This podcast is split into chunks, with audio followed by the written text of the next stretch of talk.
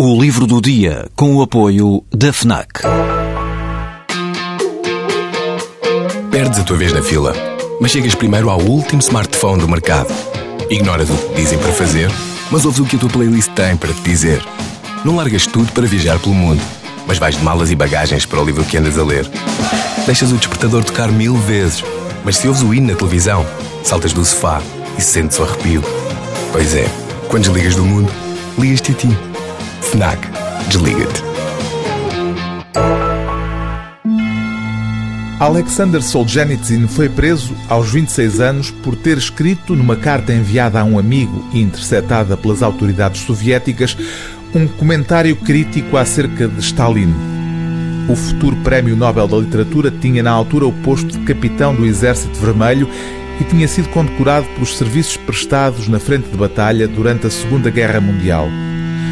Foram os oito anos que passou nos terríveis campos correcionais que fizeram de Alexander Solzhenitsyn um escritor. Este livro, O Arquipélago de Gulag, é o relatório que deu a conhecer ao mundo o que se passava nos campos de trabalho para onde eram enviados aqueles que criticavam o regime soviético.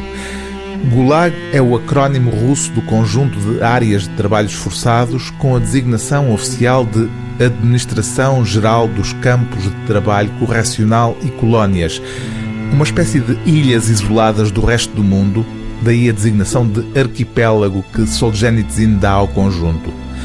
Depois de ter conseguido que o arquipélago de Gulag saísse clandestinamente do país e fosse publicado em Paris, Solzhenitsyn perdeu a nacionalidade soviética em 1974 como forma de punição.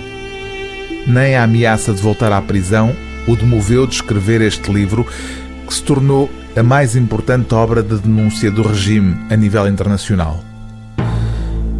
Contar a vida cotidiana do indígena do arquipélago parece ser a coisa mais fácil e acessível, mas ao mesmo tempo a mais difícil. Como em qualquer descrição da vida cotidiana, é preciso contar tudo desde manhã até à manhã seguinte, de um inverno a outro inverno, do nascimento, da chegada ao primeiro campo, até à morte, a morte. E falar de todas, de todas as ilhas e ilhotas. Por que contar ainda tudo isto?